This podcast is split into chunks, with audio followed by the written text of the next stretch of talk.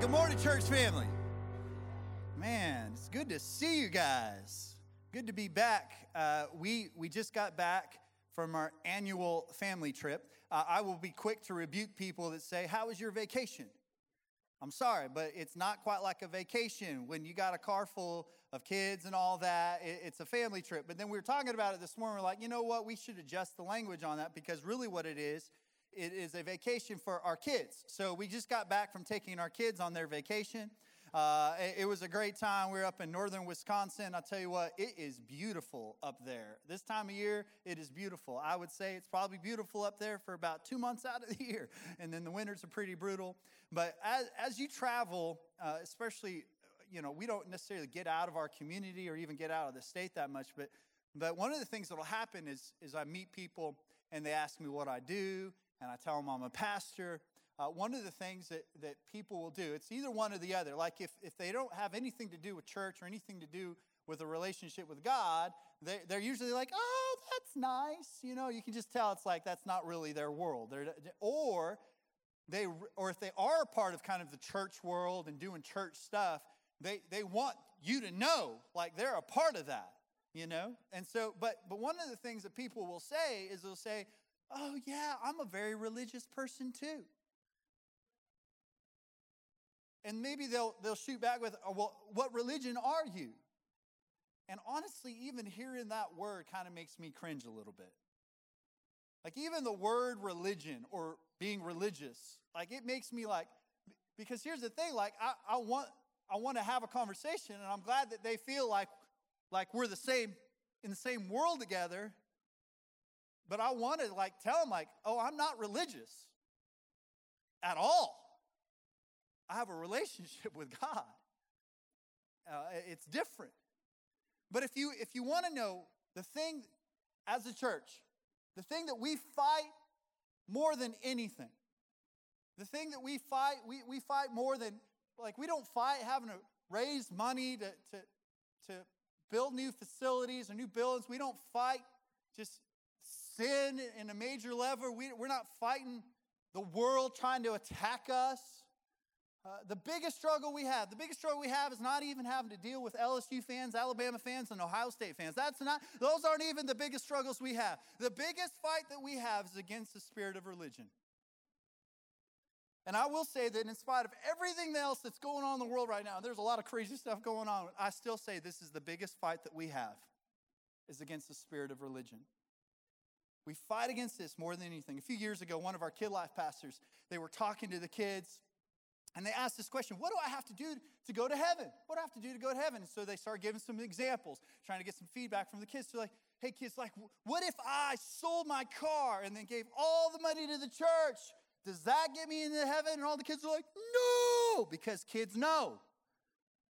And then they asked, Well, what if I clean all the bathrooms in the church every week for two years? Would that get me into heaven? And all the kids are like, No. And they asked, Well, what if I bought a cat for Pastor Rick and gave it to him for his birthday? Would that get me into heaven? And they're like, No, the opposite would happen. That, that wasn't a real example given. I'm just letting you know. Don't buy a cat for me or Pastor Rick. Uh, but, but then, so then they asked the question again. So what do I have to do? And this smart aleck 10 year old at the back of the room said, Well, you got to die first. It's like, well, that's a good point. You do have to die first to go to heaven. But that question, that question right there, you could consider that kind of the seed of it all. What do I have to do? What do I have to do? What do I have to do to be close to God, to be free, to go to heaven, to heal myself, help myself, give myself hope? What do I have to do? And that's the seed of religion. And this is what Paul was addressing in majority of his letters in the New Testament. Uh, this morning specifically, we're going to look at Galatians and some in, in Romans. But what's happening in Galatia and in Rome was the gospel had gotten there in its purest sense. But how many y'all know when God creates something, when God does something and it gets into man's hands, we typically mess it up. And this is the early church. This is, this is not long after Jesus had ascended into heaven. It's not long after that. And already, like the gospel had already gotten to these people, and already the enemy has gotten into people's heads and is trying to manipulate the gospel, trying to make it something it wasn't. So, this is what Paul is dealing with. He's dealing with the spirit of religion because there were people that were taking the gospel and every the message of Jesus Christ and saying, "Yeah, that's good, but you still got to do this stuff. You got to do these rules. You got to abide by these laws." So Paul's addressing that. So in Galatians chapter 1, verse 1 says, "Paul, an apostle sent not from men nor by men." Okay, so he's I love this. Paul is getting right at it. Because what he's saying from the very beginning, he's like, I know there's been some men that have been making up their own gospel to bring to you. But I'm not sent by man. My gospel is not coming from men, but by Jesus Christ and our God, our God and Father, who raised him from the dead, and all the brothers with me. To the churches of Galatia, grace and peace to you. And I love that. He's leading with that. Because here's the issue a spirit of religion will always lead you away from grace, first and foremost. And he's saying, Grace and peace to you from God our Father, the Lord Jesus Christ, who gave himself. This is how this worked. He gave himself for our sins to rescue us from this present evil age, according to the will of God our Father, to whom be the glory forever and ever. Amen. You know, religion is attempting to please God by adhering to rules and regulations. Like I've got this distance between me and God, and I've got to try to close the distance. I've got to do a bunch of stuff to make up the distance for myself. Like I've got to do that. I think it's our natural tendency to want to try to do things on our own. Like I got, I, will make this work out. I, will do, I'll do this. Like if Cody ever comes home from the grocery store, she walks in the house. She said, "Hey guys, I got a bunch of groceries out in the van. I need you guys to go and help unload it." And I'll just walk through, I'll, I'll stand up, walk through the room, like, oh, y'all sit down. I got this. I'm to walk out there to the van. I'm to push the automatic door on the van. Vans are awesome. Everything on them is automatic. You just push button, stuff just opens up.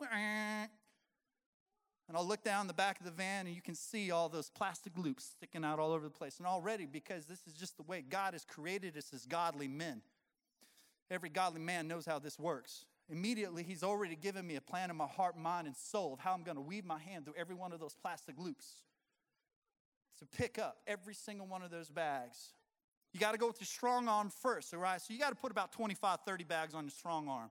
Now, your off arm, it's a little more difficult because you can't have the assistance of it because the other one's already wrapped up. And you're kind of in this position already. And you're just trying to weave through the rest of them. So you got 25, 30 on this arm, about 17 to 20 on this arm, and about six or seven in your teeth and you just kind of lift up and then you walk back to the house, but you already forgot you were supposed to leave the door open for yourself because nobody cares that you're carrying all the groceries in by yourself. And you got a bunch of bags in your teeth, so they can't hear, oh, in the door. So you just kick the door open, you just kick it down. And you walk in, but now the hard part's coming because that countertop is high. So this is where the legs get into motion. You kind of kind of spring into it and you just toss everything up, and you're to break a few things, but that's okay because you got all the groceries by yourself into the house. And every godly man in the house said, Amen. Here's the thing it's your natural tendency to want to carry every load all by yourself, but you weren't designed, and you can't carry this load.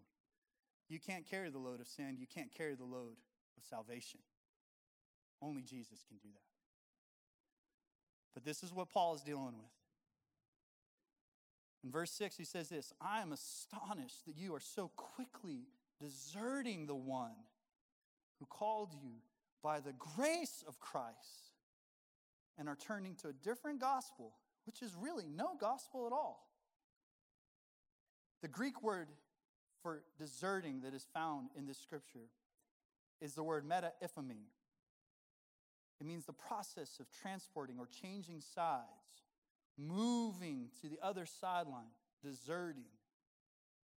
A spirit of religion will get you in the process of walking away from grace more than anything else in your life. Walking away from the gospel. Honestly, walking away from the character of Christ. So, I want to talk about three poisons of religion that any one of us could be susceptible to, and probably some of us are susceptible to right now. The first one is religion brings confusion. Brings confusion. In verse 7, the later part of verse 7, it says, Evidently, some people are throwing you into confusion and trying to pervert the gospel of Christ. How are they doing this? They're doing this by adding things to it, the stuff that they got to do. But even if we or an angel from heaven should preach a different gospel other than the one we preach to you, let him be eternally condemned. So, out of everything that's been going on with this virus, there's a couple things that have been stressing me out the most, okay? Uh, the thing that has been stressing me out the most, other than these math word problems y'all keep posting on Facebook, totally stressing me out. Stop it, okay? Okay, we get it. You're smart. You can count stuff, okay? Those things stress me out. But the other thing that's been stressing me out is this you don't know what to do when you greet people. Like if you walk into a place and there's some people standing around there, you're like, okay, where are they at? We, mm, no, like you don't know what to do with your hands. And you're, you're waiting for some sort of signal. Like, are you a hugger right now? You're not a hugger? Are you a handshaker? Are you a fist bumper? Like, what am I supposed to do? You're kind of getting all these, these mixed signals. I actually saw somebody while we were on, while we took our kids on vacation uh, on their vacation, I actually saw somebody hugging people around the waist. Hugging them around the waist to avoid being too close to, and I'm like, no, that's not the answer. No. Like, so they try to come at me. I'm like, no, you, no. Uh uh-uh, no. I'm, I was going to give you a fist bump. I ain't touching you now. You've been hugging everybody's waist. It's weird. The problem with religion is it sends mixed signals. You don't know what you're getting, you don't know where you're at, you don't know what to do. Because with the spirit of religion, you have people that are saying, I, I am a son or daughter of God. And then you got other people saying, well, maybe we're not. And then you're like, well, am I in or am I out? Because I don't know if I've done everything that I need to do to be in. And I know that I've done some things that maybe I'm out. So you don't know what to do. A spirit of religion sends mixed signals. I think a lot of people, they look at everything that Christian churches do and they think, who's right? Who's right? Like, is it the Baptist or the Charismatics? Is it the Lutherans or the Catholics? let me just encourage you with this never get caught up in the external styles, expressions, and methods. Because what Paul kept saying over and over again is don't do Jesus plus something. So a lot of people, some would say, well, it has to be Jesus plus speaking in tongues. And then other people say, well, it has to be Jesus plus baptism. And some people say, well, it has to be Jesus plus Sunday school. Some people say, well, it has to be Jesus plus Hillsong because you know you're not a good Christian unless you listen to Hillsong. Some people say, oh, it has to be Jesus plus the King James Version of the Bible. It's Jesus, only Jesus. All I am and all I have and all I ever hope to be is in Christ alone. It's just Jesus. Religion focuses on man's good. Religion focuses on man's good, like the good that man can do. Paul talked about this to the Colossians. He said, Be fruitful, knowing God. Like you produce fruit by simply knowing God. A vineyard tender who was trying to grow grapes was asked, Why is it that all the vines have to be attached to these lattices? And he said, well, if they're not attached to the lattices, then they'll continue to grow in the dirt and they won't produce fruit. But as soon as you lift them towards the sun, they will produce fruit. You see, our role is simply to lift ourselves and to lift people towards the sun, and if we'll do that, fruit will be produced. Just lift them towards the sun. Religion is man's attempt to reach God. Christianity is all the effort and attempt that God has made to reach us. That's the difference. Not, i have been so good that it finally pleased God. Fullness comes from a relationship with God. If you want to produce fruit, stay connected to Jesus. talks about it in Romans chapter 8, verse 5. This is the message translation. Says, The law always ended up being used as a band aid on sin instead of deep healing of it. Anybody have anybody in your family that's a little bit obsessed with band aids? Anybody? Any? I'm not going to look at anybody, point anybody out right now. But and most families, I find that there is at least one person that even like it doesn't matter what kind of broke skin it is. Like it could just be like some like you rubbed your arm on the wall a little hard. That's got to have a band-aid. Everything's got to have a band-aid. And usually the issue is like they get bug bites and they scratch it, and then the bug bite opens, and now they need a band-aid. But the root issue is not that they need a band aid. The root issue is they need some self control and stop itching bug bites till they open up, and then they got to have a band aid. And if they would learn self control, we wouldn't be spending hundreds of dollars on band aids every week. it's not really hundreds, but being a little dramatic. But there's a lot of band aids going out in our house. You got to deal with the root issue. And now, what the law code asked for, but we couldn't deliver, is accomplished as we, instead of redoubling our own efforts, simply embrace what the Spirit of God is doing in us. Man, there's rest there. There's a major misconception.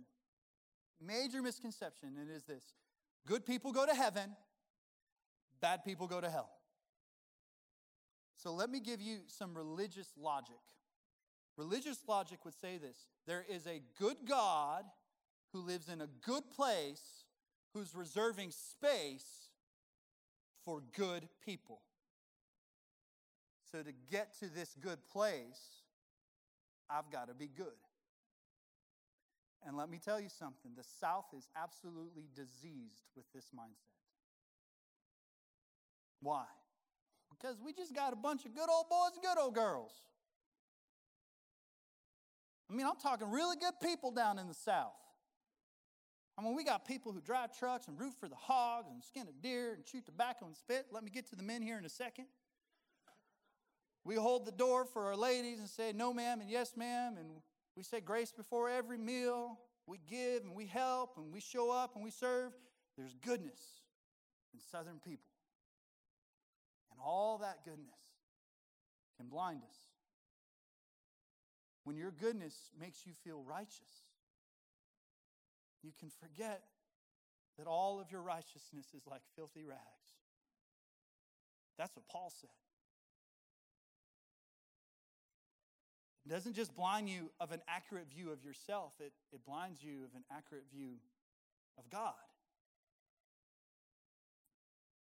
How He chooses, how He picks.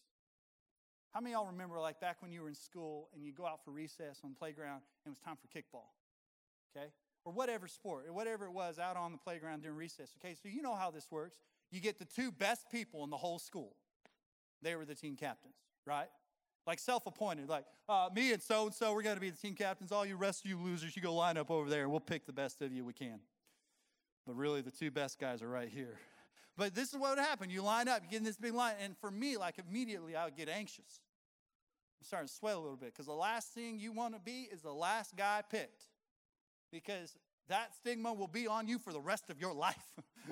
You'll think, now I'm going to get picked now last for the rest of ever. This is never going to, I'm never going to get out of this. So you're over there. I, am already trying to put myself in the best position I can. I'm like talking to guys around. He's like, hey, remember when we played the other day and I made that driving catch out in the field, got that guy out? That was amazing.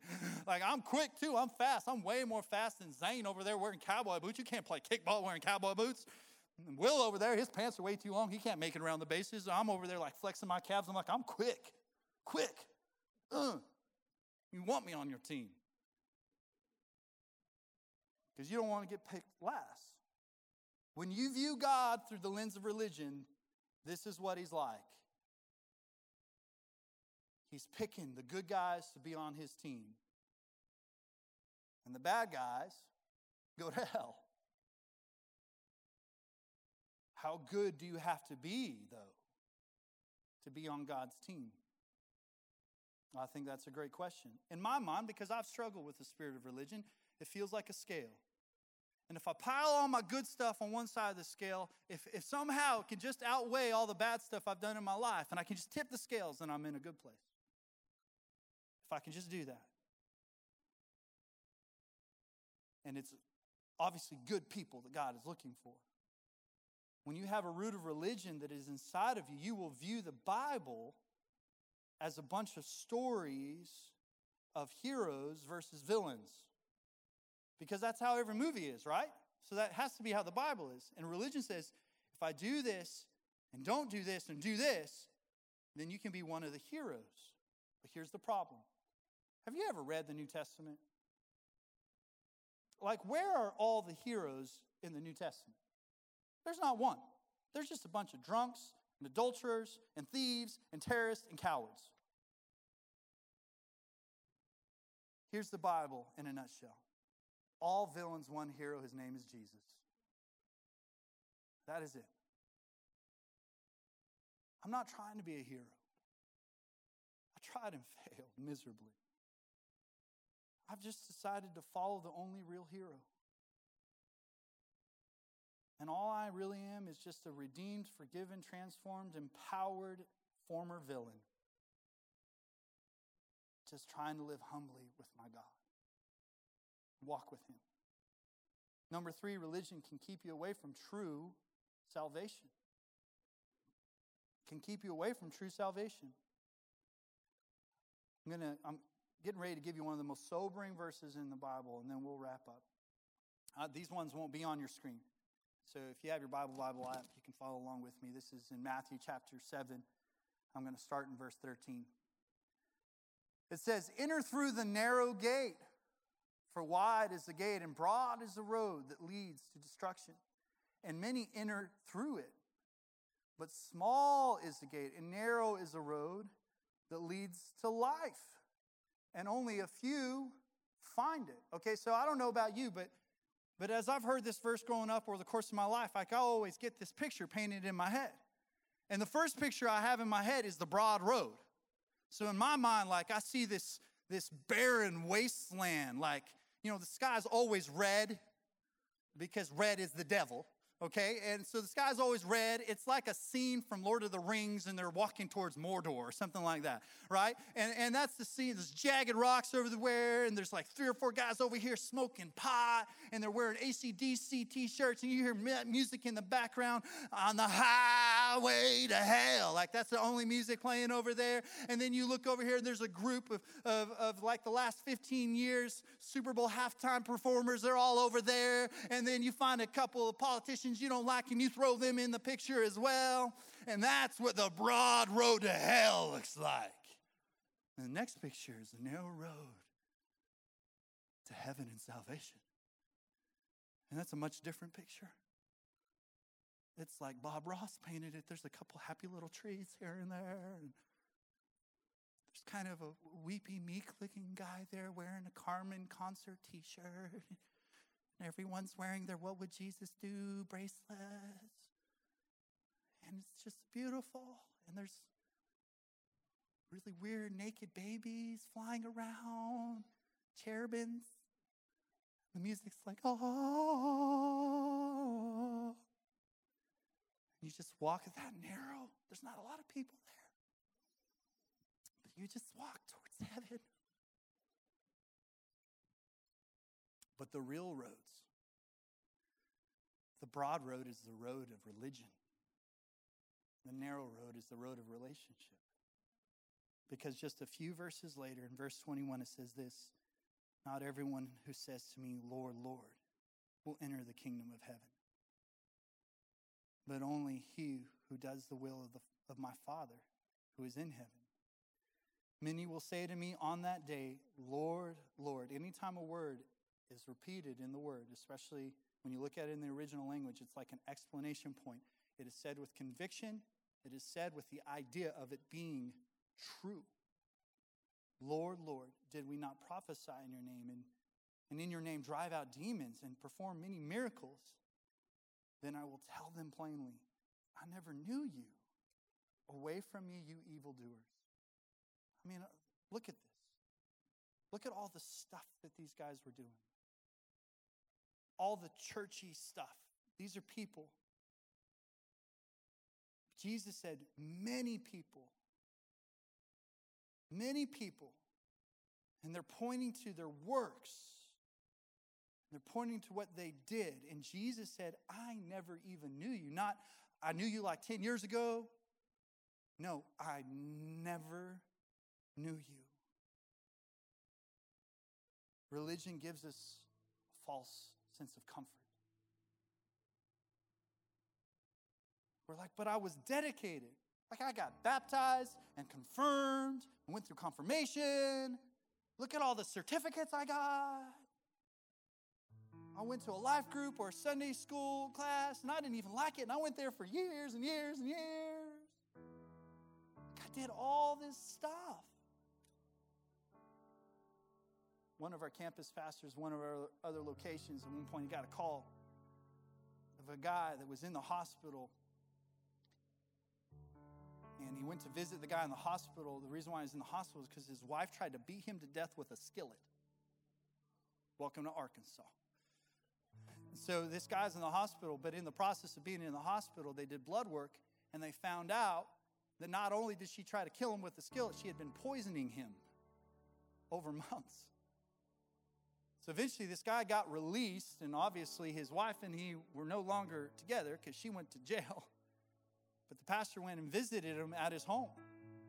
And as he's sitting there in his home, the guy sitting in a chair, he looked over his shoulder. On the wall back behind him was the certificate of perfect attendance to their church. All that perfect attendance to their church didn't seem to produce the fruit of the Spirit that you would think it would in his wife. I think you get the point. Church attendance is important because the word says, don't forsake the gathering of the saints. I don't know about y'all. I feel like our church has done an amazing job with all the online stuff, everything we can do to try to minister to people. But it is not the same as when you actually get to be in proximity to your brothers and sisters in Christ.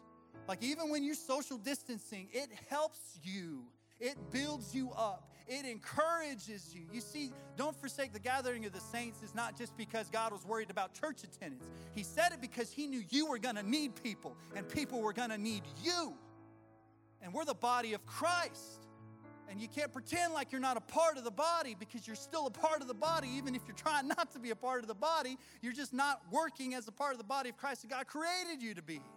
So we need each other. So I'm not saying that those things aren't important, but you have to understand the hearts and that is what people miss, and that is where a spirit of religion comes in.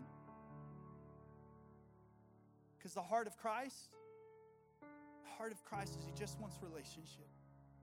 He just wants relationship. So here it is. The truth is, God just gave me a new heart, and everything that I've done since that day has been out of a relationship with Him, not for a relationship with Him. He already did everything that needs to be done for me to have a relationship with Him. Let's close our eyes, bow our heads.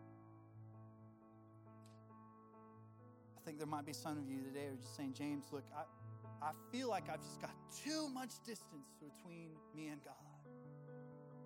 And I try and I try, but I just don't ever feel like I can get any closer. Well, that may be because you're believing a lie from the pit of hell, because the truth is, God is not confined by time and space.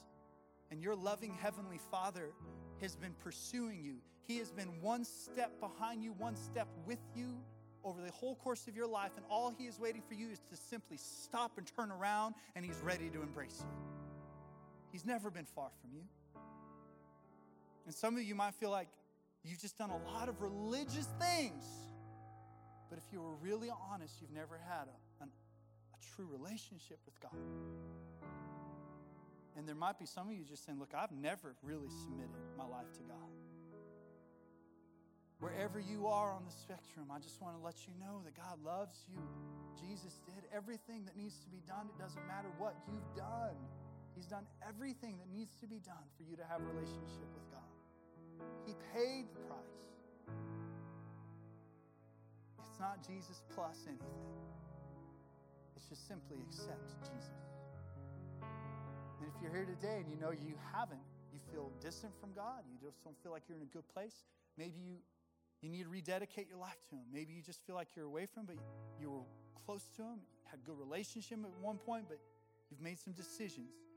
You've let a false concept of your sin and your shame and guilt or, or just the busyness and schedule of life has allowed you to drift and you need to rededicate your life to Him, or if you've never surrendered to Him at all, I'm going to ask you to do something here in a second. And what I'm going to ask you to do is not what gets you saved. But what I'm going to ask you to do, I just find anytime you make a decision of your own free will to physically say, I need you, God,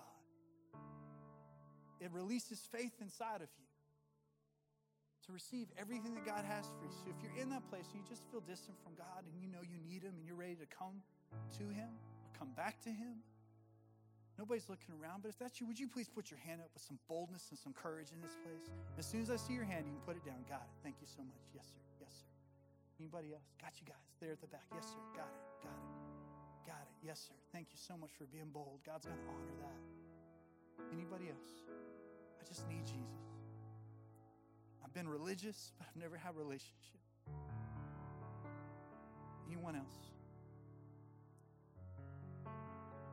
There might be somebody that you're just being a little bit stubborn. I got you, bro. Thank you, man. Thanks for responding. I respect that. That is strength. That's real strength right there. Got it. Yeah. Got it. The word says that it's in our weakness that his power is made perfect. Man, you want your life to be changed? Let the power of the creator of the universe show up in your life and transform you and heal you. And it happens when you're willing to admit that you don't have it. You don't got it. You need him. Anybody else? There's a lot of hands. So I just want to pray with you guys. And you can pray this as loud as your own ears can hear it. You can pray it in your heart. I think it's very important you go public with this at some point. When we're able to, we're going to have a lot of people getting baptized again. We're going to have, but I would encourage you tell somebody, tell somebody the decision you're making right now as soon as you can. Just let them know, hey, I, I made a decision to give my life to Jesus today. But right there in your chair, let's just talk to him. And you may, God may already have the words in your heart. You may have been talking to him even as I've been talking. But you can just tell him something like this. You just have to admit that you need him. Just say, hey, God, I'm messed up. I'm a sinner. And I know that I can't save myself. I know that there is nothing that I can do that can earn salvation. There's nothing that I can do that can earn your love. But I believe that you sent your son Jesus and Jesus did everything that will ever need to be done for me so that I could be saved. So, right now, I ask for your forgiveness, my sin. I ask for your forgiveness. I thank you, Jesus, that you died on the cross, but, but you defeated death and you defeated the grave when you rose from the grave. Because you defeated death, you defeated death in me. Because you defeated the grave, you defeated the, de- the grave in me. Because you defeated sin, you defeated sin in me. And right now, I accept that. And I confess you not just as my Savior, but as the Lord of my life. I give you control. Because I know I've got to live for you, because living for me doesn't work. Living for the world is never going to. I thank you that as I live for you, God, you're going to lift me, and I'm going to, I'm going to every day, I'm going to lift my eyes towards your Son. And as I do that, you will produce fruit in me that lasts, that'll be a testimony to the world around me of your love in me. I thank you for that. Lord, we thank you that we can be set free from a spirit of religion. Because the truth is, the world is hurting. The world needs hope. The world needs love, but we can't give them what we don't have. So we've got to get our relationship right so that we don't try to teach the world that it's about doing, so that we can just show the world it's about loving. I thank you for that, for your grace to help us to do. In Jesus' name.